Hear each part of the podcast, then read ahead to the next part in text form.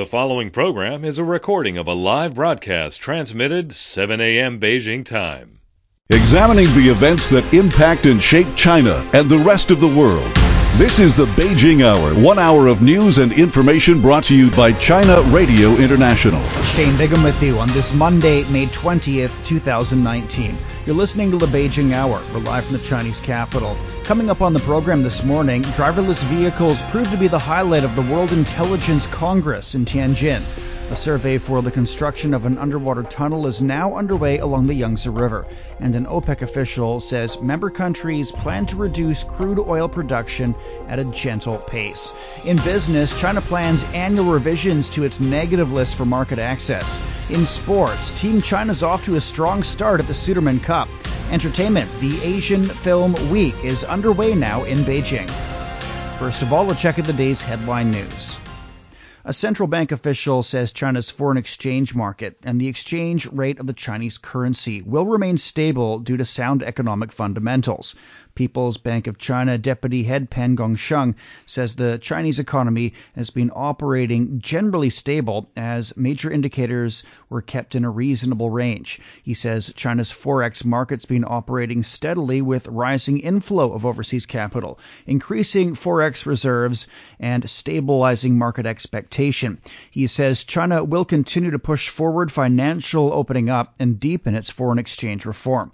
He says China has rich experience and ample policy tools to cope with market fluctuations, adding that the country will take necessary adjustment measures to strengthen macro prudent management. China's Ministry of Public Security has publicized a list of drivers who are banned from driving for life as part of an effort to alert drivers of dangerous driving behavior. The list is based on reports from 10 provincial regions of over 1,000 newly banned drivers since January. Some of the drivers were banned for serious violations, including drunk driving and hit and run. The ministry's Traffic Administration Bureaus launched a campaign to expo- uh, expose major traffic violations to head off potential risk. Apart from the banned drivers, the ministry also published information on accident prone road sections and high risk transport enterprises. The Arshan UNESCO Global Geopark was inaugurated in Inner Mongolia on Sunday. The park covers over 3,600 square kilometers and is famous for its landscapes formed by solidified lava, crater lakes, primeval forests, and hot springs. It received uh, the Global Geopark label from UNESCO in May of 2017, and it's the 34th geopark in China. UNESCO Global Geoparks are territories that promote geodiversity through community led initiatives to enhance regional sustainable development. The U.S. Naval Forces Central Command says Gulf Cooperation Council nations have started security patrols across the region in international waters and says the move is aimed at enhancing communication and coordination between the U.S. Fifth Fleet and GCC states in support of regional naval cooperation. The measures come on the heels of unstable security conditions in the region fueled by the latest attacks on ships of the uh, or off the coast of the United Arab Emirates. Bahrain's foreign ministry on Saturday issued travel warnings to its citizens against traveling to Iran and Iraq. Four Americans and a Canadian pilot have been killed after a small plane went down off the coast of Honduras on Saturday. A spokesman for the Honduran Armed Forces confirmed the nationalities of the deceased on Sunday. The plane plummeted into the Atlantic shortly after takeoff from Roatan, a popular tourist destination. For breaking news and stories that matter to you, find us on Twitter by searching for China Plus News, where we'll share with you our up to the minute news, in depth analysis, and live streaming videos. Visit China Plus News for your window on China and the world. It's five minutes past the hour. Driverless vehicles were a highlight of the third World Intelligence Congress in Tianjin. And CRI's Zhou Fang has more. The Third World Intelligence Congress attracted well-known entrepreneurs and industry leaders from 40 countries and regions. Co-sponsored by the Tianjin Municipal Government and the Ministry of Science and Technology, the four-day conference that opened on Thursday organized forums and exhibitions, as well as self-driving and drone competitions. A number of auto companies showed off their driverless cars' maneuverability and efficiency at the World Intelligent Driving Challenge. Gong Jinfeng from the China Automotive Technology and Research Center says 5G technology plays an important role in the development of intelligent and driverless cars. I think 5G is a stimulus to research on intelligent and driverless cars and at the same time it is also a touchstone for research results. Among the intelligent vehicles exhibited at the Congress, an intelligent bus painted like a giant panda attracted a lot of attention. The bus has a palm print recognition device for ticket checks. Chen Haibo is the founder of Deep Blue Technology Company. An intelligent vehicle doesn't only mean it's driverless. More importantly, it's an intelligent living space that brings more experiences and value-added services to passengers. This is the main direction for intelligent vehicle development. Seeing the potential of intelligent driving, the State Grid Tianjin Electric Power Company also participated in the Congress. It exhibited models of China's first provincial energy service center for charging intelligent cars and other products with the Internet of Things. Chen Jincheng is the chief engineer of the State Grid Tianjin Electric Power Company. We pay special attention to wireless charging when building a smart energy town. The maximum power can reach 20 kilowatts, more than twice the current level. Participants also put their heads together on topics including new opportunities, technical innovation, and industrial solutions. Intelligence, security, and safety was the most discussed topic at this year's event, with many automakers putting their top priority on the safety of the whole vehicle. The first international conference on artificial intelligence and education also kicked off on Thursday in Beijing. The Beijing consensus consensus on how artificial intelligence can support education was adopted, signaling the building of an international community with shared values in the educational field. For CRI, I am Zhou Fang. Peking University has launched its first enrollment of undergraduate students in robot engineering. The university says the courses cover areas ranging from robot dynamics and control to biometric structure design and intelligent perception to human computer interaction.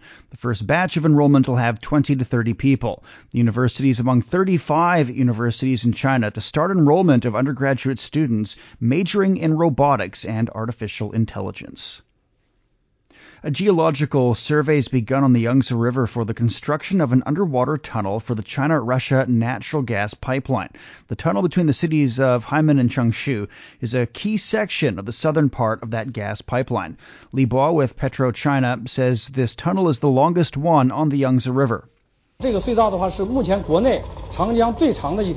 Its entire length is over 10.2 kilometers, 50 meters under the surface the hydrostatic pressure maximizes to 0.67 megapascal, posing a great challenge to the drainage during tunnel digging.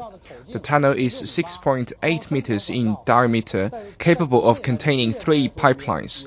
It is the largest shield tunnel for pipelines in the world. The surveying work's expected to be completed by the end of next month. The Chinese section of the pipeline starts in Heihe, Heilongjiang province, and terminates in Shanghai. Construction began in 2015. It's to be completed next year. Hengli Petchem's crude oil refinery in Dalian has begun operation. Peng Guang, uh, Guangqin with the company says the project can produce 14 million tons of chemicals and 20 million tons of crude oil. It can process almost all the residue oil in crude, which is hard to process, and 90% will be produced into chemical products with high added value. To produce the same number of products as we produce now, we can use 3 million tons less of crude oil. Peng says by applying an advanced hydrocracking technology, the project will increase the utilization rate of crude oil by 5%. The project's also able to raise China's total output of aromatics by 30%, which will make up for the shortfall in the domestic supply. The refinery is expected to generate 21 billion US dollars this year, which is half of its total yearly expected revenue. The plant took just 19 months to be completed and uh, half a year to be put into full operation, a record in global refinery and petrochemical projects. Uh, the plant is one of the projects uh, uh, to revitalize the old industrial bases in northeast China. A group of tourists have set off from a port city in Germany for a two month trip along the route of the ancient Silk Road. The bus tour will conclude in Shanghai. CRI's Guoyan has more. Over 50 travelers from different European countries are heading for China along the ancient trading route running across the vast land of Eurasia. Frau Emsk Twist comes from Hamburg. She says she can't wait to embark on the journey. I'm very excited about the trip. It's time for me to slow down to experience the local culture and customs and build connections with local residents. Most people are familiar with the ancient Silk Road that's recorded in history books. Now we read a lot about the new Silk Road on newspapers, which was quoted as the Belt and Road Initiative that's proposed by China. I think the trip will help us to get rid of the stereotypes and bias and obtain a brand new understanding of the region. The annual trip was launched by a travel agency of a prominent weekly publication, Die Zeit. The magazine's former president, Dr. Theo Sommer, participated into the program in 2016 when he traveled across China from the port city of Shanghai to the inland city of Xi'an. The first time I went to China was in 1975. Over the past decades, the country has made tremendous achievements in its own way that is unique and cannot be replicated. During the trip, travelers will take a glimpse of the rapidly developed high-speed trains, frontier electronic information technologies. They will also be warmly welcomed by hospitable Chinese people. Data from the Cultural and Tourism Ministry shows the ancient Silk Road is rich in tourism resources as 80% of the world's cultural heritage are scattered along the route. It covers a vast market, over 60% of the world's population located along the route. Chen Hongjie is the director at the Frankfurt office of the Chinese Cultural and Tourism Ministry. He sees huge growth potential of the tourism market along the Silk Road. Over the past few years, China has been expanding cooperation with countries along the Silk Road in tourism sector by jointly launching a variety of events such as the Tourism Year with multiple countries. We have formed a marketing alliance to promote tourist programs on the Silk Road. I believe the travelers will have a different experience this time. The 10,000 kilometer journey will end in Shanghai in July. For CRI, this is Guo Yan. Museums have been typically characterized as places where exhibits are displayed on the walls and in glass cases. However, with the rise of digitization, some museums are trying to change that old image by offering visitors a new experience while preserving their treasures. CRI's Wenjie reports. The Palace Museum, once China's imperial palace from 1420 to 1911, is one of the most visited tourist attractions nationwide. Every day, tens of thousands of people come to check it out. For years, visitors could only view the imperial items from afar at the gates of each palace or from the windows. Digitization has changed that. Former director of the Palace Museum, Shan Jixiang, well known for his reform on the museum, spoke about some of the key developments. The Palace Museum is the only institution in the world with over 10 million visitors every year.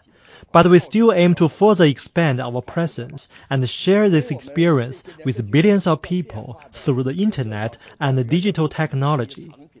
We have been watching closely how people are adopting new ways of accessing information, and we are adapting accordingly. Employing the latest technologies, the Palace Museum's three studios produce high definition materials, including videos, photos, and infographics. Shan explains how they work. After years of planning, we created seven virtual reality productions on website and the digital library. Each one can tell stories for about 25 minutes. At night, we publish content about architecture, artwork, and unopened areas at the Palace Museum. At the same time, we record and upload beautiful photos of the museum in different seasons. Another popular monument where technology has been employed for its caves, sculptures, and frescoes is the Mogao Grotto. Located in Dunhuang, the grotto has withstood wars, environmental damage, and antique hunters. But tourism now has posed a new threat to it. Digitized exhibitions have become an effective solution for protecting historical sites while making them accessible to more people. Some of the featured technology at the grotto includes a full dome theater, virtual reality glasses exhibitions, and online access to relics for people around the world. Different multimedia tools enable everyone to be transported into the breathtaking virtual Dunhuang Grotto. In the National Museum of China, digitization has also been applied to add some splendor to the exhibitions. Xie Xiaochuan is Deputy Director of the National Museum of China. We have tried everything relating to new technologies, including the use of multimedia and man-machine communication in every step of the exhibition. The digital ways seem to be quite important in the long run, while exhibitions come to an end at museums. While digitization may be transforming museums, lack of experience and some technological barriers still pose big challenges to the process. But museum managers say they are willing to pursue the available opportunities for innovation. They say it takes courage to try new things, and the results are often worth it. For CRI, I'm Wen Jie. The Saudi Arabian energy minister says there's consensus among OPEC and allied oil producers to drive down crude inventories gently at a time of plentiful global supplies. Uh, Khalid Al Falih says a possible rollover of output curbs in the second half of this year is the main option being discussed at a ministerial panel meeting. But Falih also says things can change by next month. He says Saudi Arabia will have more data at its next meeting in late June to help OPEC reach the best decision on output. U.S. inventories continue to rise. OECD stocks are still above the last five year average, and that is, which is the five year average, a relatively elevated metric compared with levels seen in normal years before the excess supply uh, years we have seen of late. Non OECD inventories are also rising. Again, while keeping inventories under control between now and then and for the remainder of 2019. That will be our critical deliverable, I believe, for the industry and the global economy. OPEC, along with Russia and other non OPEC producers, an alliance known as OPEC Plus, agreed to reduce output by 1.2 million barrels per day from January 1st for six months. The deal is expected to stop inventories from building up and weakening prices. The United States, which is not a member of OPEC Plus but is a close ally of Saudi Arabia, wants the group to boost output to bring oil prices down. Voters in Switzerland have backed a tightening of gun laws to conform with European Union regulations. Almost 64% of voters in Sunday's referendum supported tougher restrictions on semi automatic and automatic weapons. Uh, Switzerland's not an EU member, but risked removal from the open border Schengen area if it had voted no. Nearly 48% of Swiss households own a gun, among the highest rates of private ownership in Europe. It stoked passions in a country with long, proud traditions of gun ownership, as well as sport and target shooting. Gun club trainer Alexander Trofimov says most guns used for sport shooting in the country will be affected. Sport shooting is uh, predominantly done with military weapons. The Swiss Shooting Federation estimates that more than 80% of weapons routinely used for uh, sport shooting would be concerned by the European gun ban. The majority of uh, sport rifles uh, and quite a few sporting pistols used every day for one of the most popular sports in Switzerland would find themselves forbidden from uh, one day into the other. The EU had urged the country to tighten its laws in line with rules adopted by the bloc following the 2015 Paris terror attacks. The EU's initial proposal sparked criticism in Switzerland because it meant a ban on the tradition of ex soldiers keeping their assault rifles. Alaska's largest city will vote on a bill next week to minimize the effects of climate change. The Anchorage Assembly will convene to debate the Climate Action Plan, which urges the city to cut greenhouse gas emissions dramatically in the next few decades. The plan covers broad sectors such as land use, transportation, energy, and consumption. It lays out a scenario for the city in 2050 when greenhouse gas emissions are supposed to be reduced 80% from 2008 levels. Anchorage has set a temporary goal of cutting the emissions by 40% by 2030. A federal report says Alaska is experiencing warmer, uh, warming faster than any other state in the country. Local media says work on the plan began around August of last year. No details were released about how much it would cost if that plan is carried out. Hand puppets and marionettes have entertained visitors at an international puppet theater festival in Spain. And CRI's Zanele Buthelezi has this report. ¿Dónde estás, Julieta? Escóndete, Romeo. A group of students perform a hand puppet show, which is part of the Titirimundi International Puppet Theatre Festival in Segovia, Spain. To celebrate the festival's 21st year, kids were at the heart of the event. Almost 3,000 children participated in this event, according to the organizers. Marianne Palma is the director of the Titirimundi International Festival. The beginnings of Titirimundi Festival were hard. The public did not stop to see the performances on the street. But little by little, the whole city got involved with it. We went to the classrooms, we went to the institutions. The children come to Titirimundi Festival and we use the puppet as an educational tool and we take the children away from these new technologies because not everything is about the iPad and the tablets. The Titirimundi International Puppet Theatre Festival has been held annually at indoor venues as well as on the streets of Segovia since 1985. The city's Titiricole Puppet School allows children to make and perform their puppets. 11-year-old puppeteer Adrian Gonzalez says performing requires concentration and nerves. Staying on the stage playing a role requires a lot of courage because you have to help your colleagues if at some point they forget the text. And above all, you have to get into the character. And making the puppet has been cool. El trampolín, salto del ángel y ahora la piscina. French artist Dominique Carigna presented his flea circus, but without the actual insect, mesmerizing audiences at the festival. He mixes humor and the manipulation of objects in a hilarious way, and in the purest style of the old fair booths. It's the pure theater of illusion. En fait, je vais vous dire un secret. C'est un cirque de puces, mais il n'y a pas de In fact, I'm going to tell you a secret. It's euh, the flea circus, but there are no fleas. In fact, that's the main goal of this performance. Based on nothing, we create reality. This is the background of the puppet on the young. It's a metaphorical fact. So we reproduce a false sense of reality to create a distanced vision of reality for the young.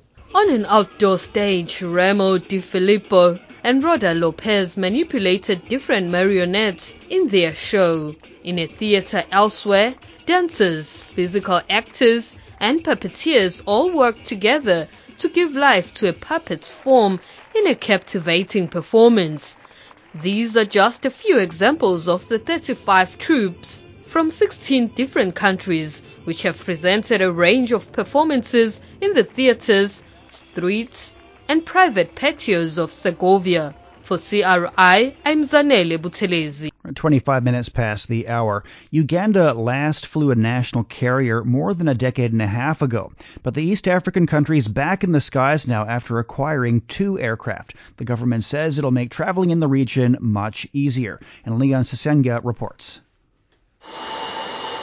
It's the first time in 17 years that a national airline has touched down at Entebbe Airport. A historic moment as the planes with a distinctive black, yellow and red tail glide along the runway. The airline's commercial director Jennifer Bamuturaki hopes the revival of the airline will transform the country's transportation sector. It's a great thing to have a national airline great in a sense that we have an identity in the air transport. We do not have to always rely on international airlines to take us where we're going. The passenger jets were ordered from Canadian manufacturer Bombardier. Each costs $28 million. The airline's commercial director, Jennifer Bamuturaki, says seven destinations within the region have already been secured commercial flights could start in July. We're now talking to the different airports where we'll be flying to give us the approvals that we need to land there. But the new national carrier enters an airline business facing turbulence. Regional carriers are struggling to stay in the air.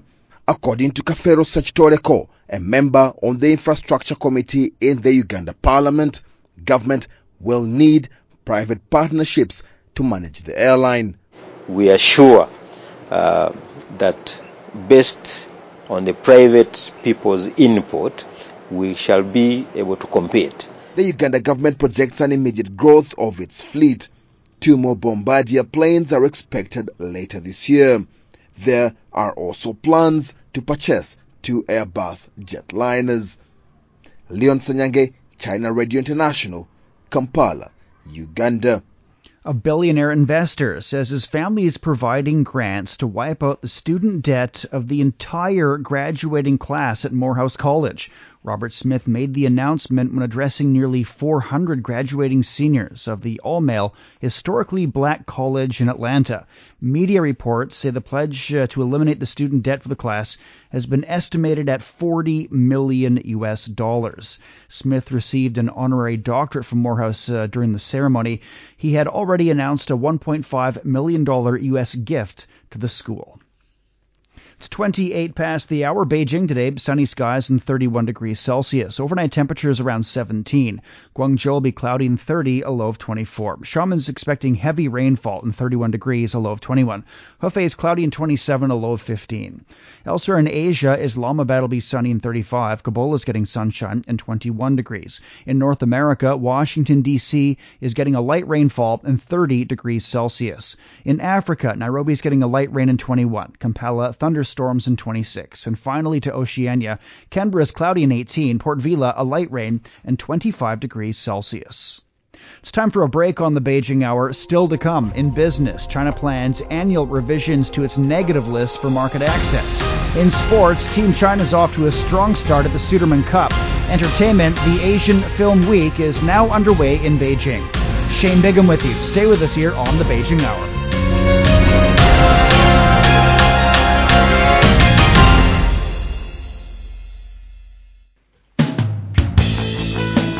You're listening to the Beijing Hour 60 minutes of comprehensive news, your window on China and the world.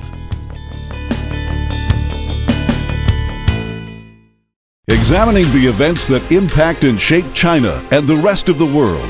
This is the Beijing Hour, one hour of news and information brought to you by China Radio International. Shane Bigham with you on this Monday morning. Still to come in business, Samsung's committed billions for the building of the second phase of its chip plant in Xi'an. In sports, Rafael Nadal's claimed his first title of the year after a slow start to the season. In entertainment, the Asian Digital Art Exhibitions kicked off in Beijing. Get in touch with us by email, beijinghour at cri.com.cn. On Twitter and Facebook, search for for China Plus News. Download the China Plus app or visit chinaplus.cri.cn for the latest news and information from China Radio International. Now checking the day's headline news. President Alexander Vucic says Serbia will enhance cooperation with China, including in the areas of law enforcement and security. He made the remarks during his meeting with visiting Chinese Minister of Public Security Zhao Kezhi. He says Serbia firmly supports the China proposed Belt and Road Initiative and will actively participate in it. Zhao says China is willing to work with Serbia to strengthen cooperation in fighting transnational crimes.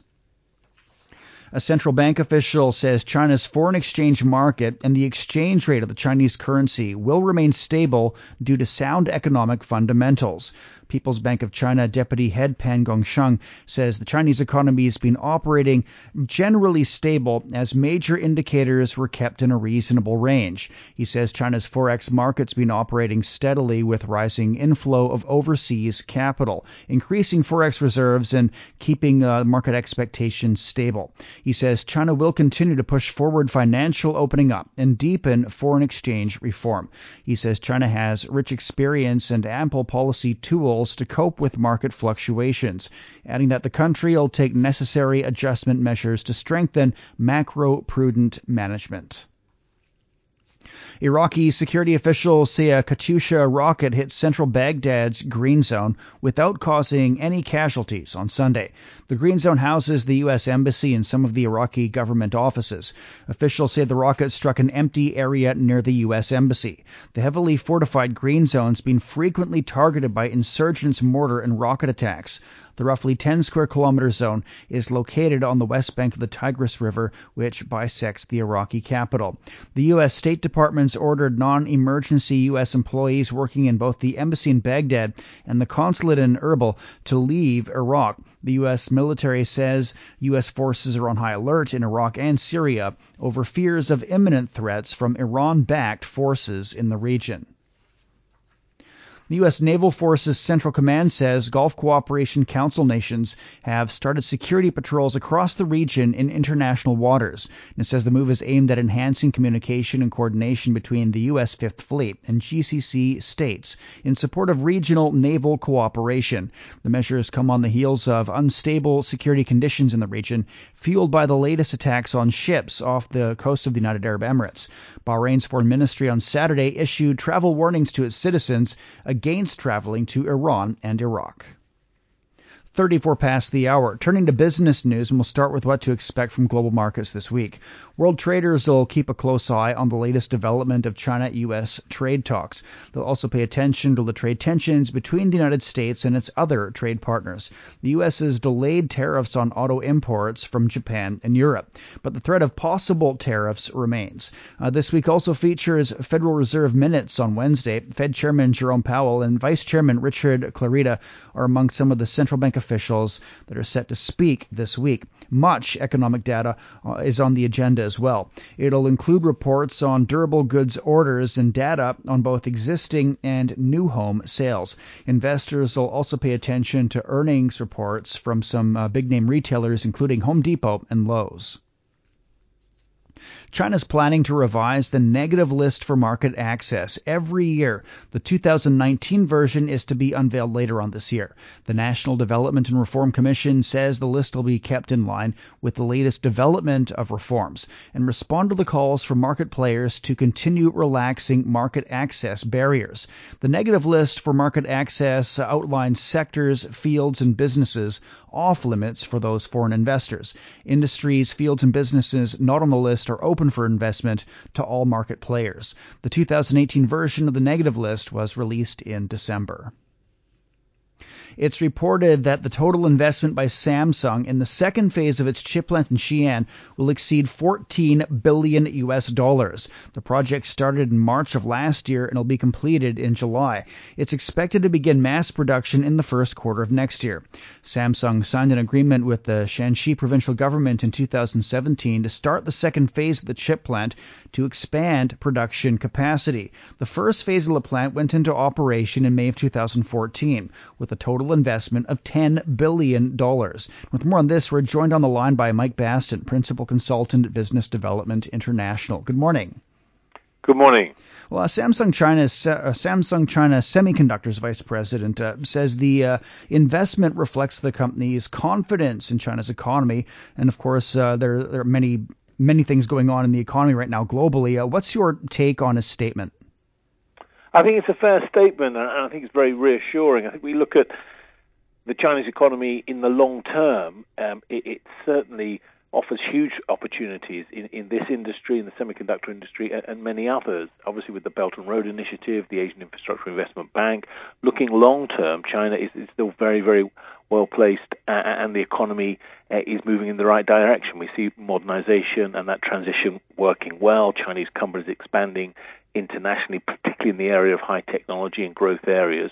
Obviously, in the short term, there's the the U.S. Um, uh, issue and, and trade issues and tariffs being levied. That will have an impact, most definitely. But many are saying in the short term that that's going to maybe reduce GDP from 7-ish percent to 6%. Long-term uh, growth and stability of the Chinese economy, I think, is looking healthy.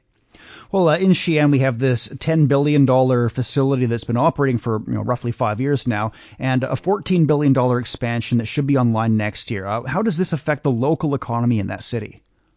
Oh, it's a tremendous, tremendous boost. I mean, Xi'an is very well placed um, as a sort of central economic hub for the very important emergence and development of um, poorer parts of China, so central and western and northwest China. So, so it, it, really is a boost to that whole region. And Samsung invest, investment obviously has led to follow-on investment. More than 100 supporting companies have invested in the zone, and Xi'an is becoming very much a central hub for the semiconductor industry. So it's good for the city and good for the overall northwestern region of China. Well, obviously the Chinese market's important globally for everybody. Everybody wants a piece of it. But uh, what does it mean for uh, Samsung, uh, the South Korean company? I guess what are the details of uh, the Chinese market in terms of its meaning for that company? I think it has a special meaning for for South Korean uh, companies, and particularly Samsung, because it's so close to home. I, I think they they obviously see it as a, a, stepping stone. Obviously, the the countries are different, but there are similarities in terms of culture and business culture. So I think they see, see a, a special empathy, a special bond with China, Chinese suppliers, Chinese supply chain, and, and the Chinese market. So it really is a, a short stepping stone and, and really central to their long term global development. So they put China right at the heart of, of their strategy. Uh, I'm not convinced many Western companies have done that yet. Thank you very much for joining us this morning. That's Mike Baston, Principal Consultant at Business Development International. 39 minutes past the hour, WeChat is now being studied by students at the London Business School. The school introduced a case study on the company entitled Innovation and Agility at Tencent's WeChat. Liang Hong Ke is co-author of the case study on WeChat. The reason we select it as a business case for London Business School is because it, they, they are very, very innovative, especially they have the scale of 1 billion users. The study describes the emergence and growth of WeChat and how it came to dominate large parts of daily life in China. It also provides insight into how WeChat operates and the current strategic challenges it faces. Uh, Julian Birkinshaw is the deputy dean with London Business School. So Tencent is obviously um, it, it's very successful in two ways, right? One is, of course, it's now the world's biggest gaming company, and sometimes that's because of things they've created. Sometimes it's companies that they've bought. And then obviously WeChat is the, the other hugely successful piece. And as I will be telling the students later today, you know, WeChat's success in creating a platform and having a steady stream of user innovations is what has allowed it to be successful. And I think a lot of Western companies can learn a lot from that success. WeChat was originally a social app. The WeChat Pay system was created by Tencent in 2014. It now counts 1 billion monthly active users worldwide. That's up 12% from nearly 900 million in the fourth quarter of 2016. A major trade and investment fair in Chongqing has concluded.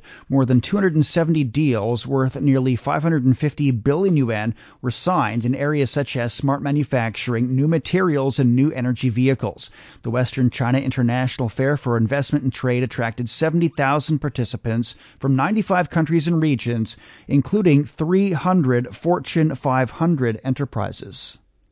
Everything in focus, all in one place. China Plus focuses on the Middle Kingdom, bringing you breaking news and the stories that matter to you. Search for China Plus in the App Store or Google Play. It's 41 minutes past the hour. Turning to sports now, here's Yang Guang. Thank you, Shane. Action from golf. Brooks Koepka held off the threat of Dustin Johnson to defend his US PGA Championship. Koepka had a seven-shot lead at the start of the final round, which dropped to one of the four successive bogeys. But world number one Johnson bogeyed two of the last three holes as Koepka won two shots on eight under. China's Li Haotong was six over par and finished 36th in overall rankings.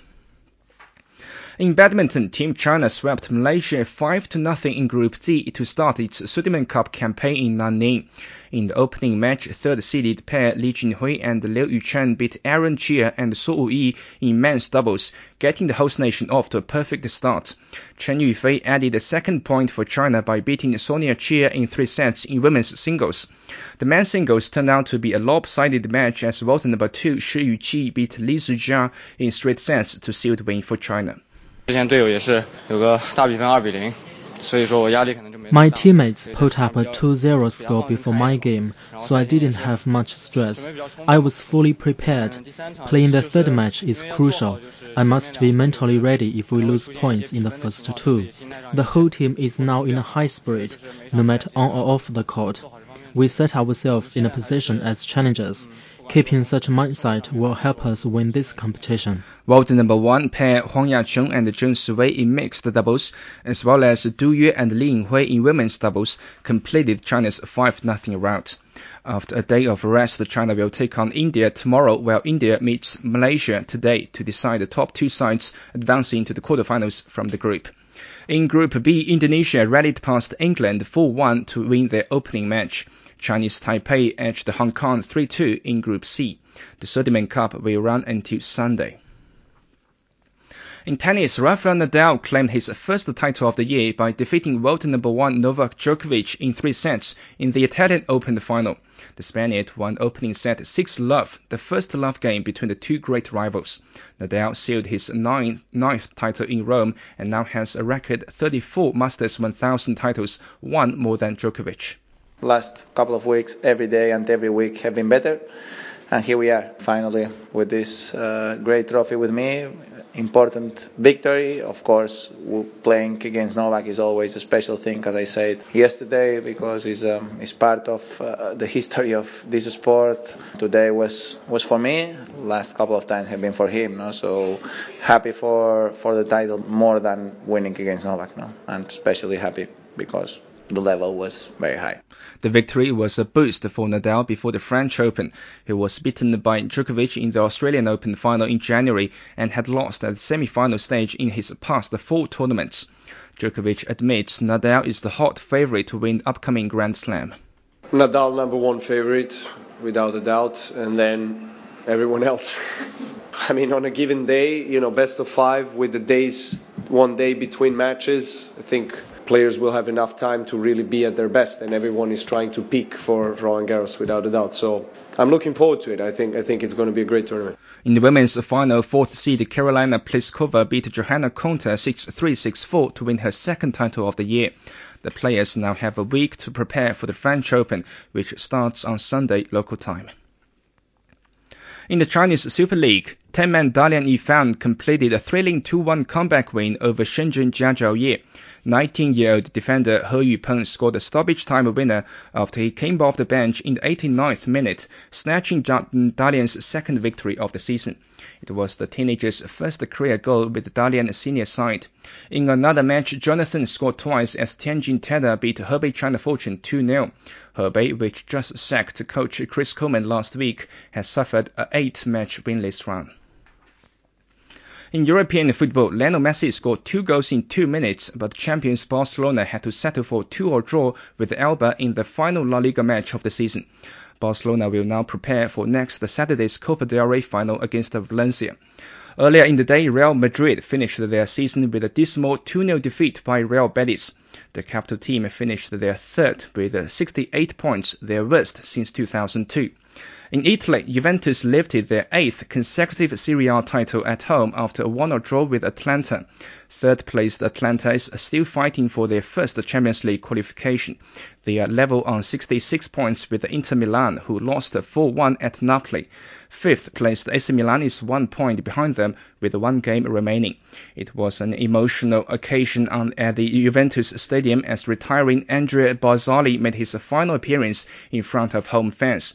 Juventus coach Massimiliano Allegri also waved goodbye to fans after deciding to leave the club this summer.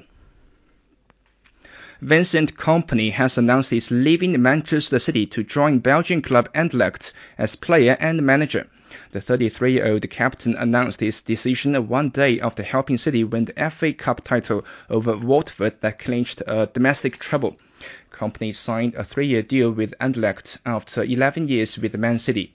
He scored his final goal against Leicester on May 6th, a long-range strike that guaranteed a 1-0 victory for City. That win proved to be crucial on their road to the Premier League triumph. In MotoGP, seven-time world champion Marc Marquez increased his lead at the top of the standings with a victory in the French Grand Prix. The 26-year-old Spaniard started on the pole and finished almost two seconds ahead of Italy's Andrea Dovizioso. Yeah, I mean, of course, here in Le Mans always is difficult, especially with the temperature, especially because uh, it, I think it's my first race with the soft tire in the front, but it was the safer option, and uh, for that reason, I was uh, I was trying to, to be consistent all the laps, and uh, and yeah, then when I see that the gap was increasing on that laps, I push a little bit more.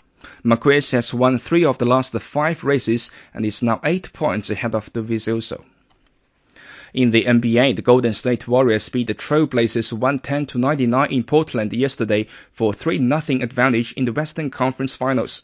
Draymond Green was the key player for Golden State, recording a triple-double with 20 points, 13 rebounds, and 12 assists for me, when Kevin's not on the floor, I know I have to be more aggressive. And so, uh, whether that's attacking the, the basket, uh, putting more pressure on defense, you know, I, I understand that. And I think it's, it's very easy to just try to get these guys to make more and more shots when Kevin's not on the floor. But, you know, it can't put that much pressure on them. So I just try to take it upon myself to really push the pace, uh, get the tempo to where we want it, and then still, you know, try to make plays for other guys as well. Looking at this action, the Milwaukee Bucks visit Toronto Raptors for Game 3 of their Eastern Final Series. The game is now well underway. The Bucks lead the series two games to none.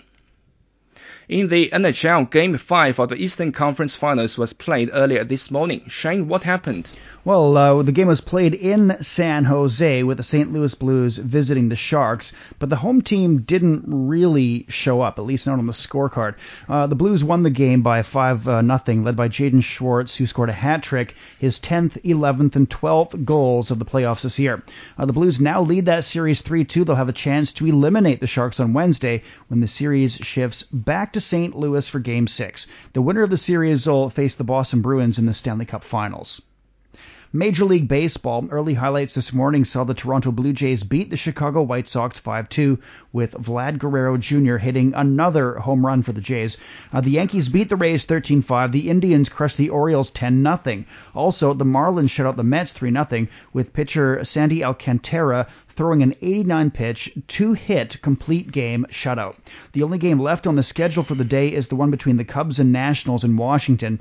It's now underway in the early innings. You're listening to the Beijing Hour. 60 minutes of comprehensive news. Your window on China and the world. 50 minutes past the hour now. Turning to entertainment news. The ongoing Asian Film Week, part of the Conference on Dialogue of Asian Civilizations, has won wide acclaim. Themed Light of Civili- uh, Civilization, Glory of Screen, the Asian Film Week selected 60 films from 30 Asian countries and regions to be shown in five Chinese cities. Curator of the Asian Film Week, Lin Siwei. 那我们是从影片的类型，还有就是我们 we classify the films into six categories in terms of genre and time span, including Asian classic, Asian contemporary, Asian theater, Asian documentary, and Asian animation. In addition, there are many experimental films in different categories to meet audience. The week long CDAC is aimed at seeking and fostering exchanges and mutual learning among Asian civilizations and building a community with a shared future. It opened May 15th and will last until Wednesday. The Asian Digital Art Exhibitions kicked off in Beijing, presenting a combination of traditional Asian cultures and modern technologies. The exhibition is part of the cultural activities of the Conference on Dialogue of Asian Civilizations and attracted 30 artists from 12 countries and regions to show their works. A curator of the exhibition, Fei Jun. As for what is an interesting world, I think different people have different views. We believe that digital technologies and digital art can not only present an artist's artistic pursuit, but also enable ordinary visitors to express their ideas creatively. Among the 47 works displayed, Chinese calligraphy, kung fu, Beijing opera, and other elements of traditional Chinese culture are interpreted in novel ways with digital technologies. Organizer of the exhibition, Huang Ying. With digital images, virtual reality, artificial intelligence, and some interactive equipment and devices, the connotation of traditional culture can be shown multidimensionally and multi-angle exchanges among Asian cultures, including the coexistence and integration of Asian civilizations and modern technologies can be promoted. The exhibition will last till June 15th. The ongoing Asian Cuisine Festival in Beijing provides an opportunity for local residents to have a taste of the delicious food and cuisine culture from different Asian countries. As part of the supporting event of the Conference on Dialogue of Asian Civilizations, the Asian Cultural Parade and Asian Food Festival will last till Wednesday. Many local students find the festival to be a good way to learn more about other cultures. I have tasted grilled eel over rice and the naan bread over there. I think this activity is very good because we can eat this food and know the cultures of different regions as well. Besides visiting the expo and tasting the food, visitors can also participate in cooking various dishes by themselves. We have seen the Asian Culture Parade just now, and now we come here to taste the delicious food of Asian countries. As food is an important element of our culture, and our visit this time is not in vain. Only when we share the same culture can we truly become friends. The festival is aimed at using food to build a platform for cultural exchanges. Malaysian Chinese Mandopop artist Fish Leung was in Beijing to promote a new album following a seven year hiatus. It features a number of love songs. The album's called How Am I? The Sun Also Rises. Leung says the lead song, How Am I, reminds people that self care is an antidote to stress. Fish Leung's last studio album, Love Reveals in the Long Run, was released in August of 2012. An exhibition on Wu Wei-shan sculptures was recently unveiled to the public at the National Museum of China. Titled Sculpting the Souls, the exhibition displays 179 pieces by Wu, curator of the National Art Museum of China. Wu is an internationally renowned sculptor. He, uh, his portraits of many great historical figures of Chinese culture, including Confucius and Lao Tzu, have been exhibited in many countries around the world. The exhibition will last till June 23rd. Millie Bobby Brown and her Godzilla King of the Monsters co stars walked a black carpet in Hollywood at the world premiere of the latest installment in Moviedom's longest running franchise. The 15 year old Stranger Things star said the 30 plus Godzilla movies made since the reptilian monster was first seen on screen in 1954 don't even capture his full impact. Imagine all the others that like teenage boys have created in their bedroom with Legos, you know? So for me, it's part of a, a love story with all these incredible movies that and these die-hard fans that literally come here not to see any of us, but to see that monster. I think it's so powerful. Other cast members pondered the odd feeling of reporting to work on a film whose title or star is being crafted off-site by computer graphics artists. O'Shea Jackson Jr. wore a Godzilla gold chain on the black carpet, and Jackson said the film is a coming-of-age story for Brown's character, along with the best monster pay-per-view that money can buy. Uh, Godzilla King of the Monsters opens in U.S. theaters on May 31st. Monica Bellucci walked the Cannes International Film Festival red carpet for the premiere of her new film, The Best Years of a Life. Director Claude Lelouch and other stars joined Bellucci at the event. Other stars, including Priyanka Chopra, Nick Jonas, and Helen Mirren, were seen as well. Uh, showing Out of Competition, the film's the second follow up to the 1966 romantic drama A Man and a Woman that won the Palme d'Or. Lelouch also directed A Man and a Woman 20 years later in 1986. It's 56 past the hour. Beijing today, sunny and 31 Celsius. Overnight temperatures around 17. Guangzhou is getting cloudy skies and 30 with a low of 24. Xiamen's expecting heavy rainfall and 31 degrees with a low of 21. Hefei will be cloudy and 27, then a low of 15. Elsewhere in Asia, Islamabad will be sunny and 35 degrees. Kabul is sunny and 21. In North America, Washington, D.C. is expecting a light rainfall and 30 degrees Celsius. And that's it for this edition of the Beijing Hour. Making news this morning. Driverless vehicles proved to be the highlight of the World Intelligence Congress now concluded in Tianjin. On behalf of the staff, this is Shane Bigham in the Chinese capital, hoping you'll join us for the next edition of the Beijing Hour and open a window to the world together.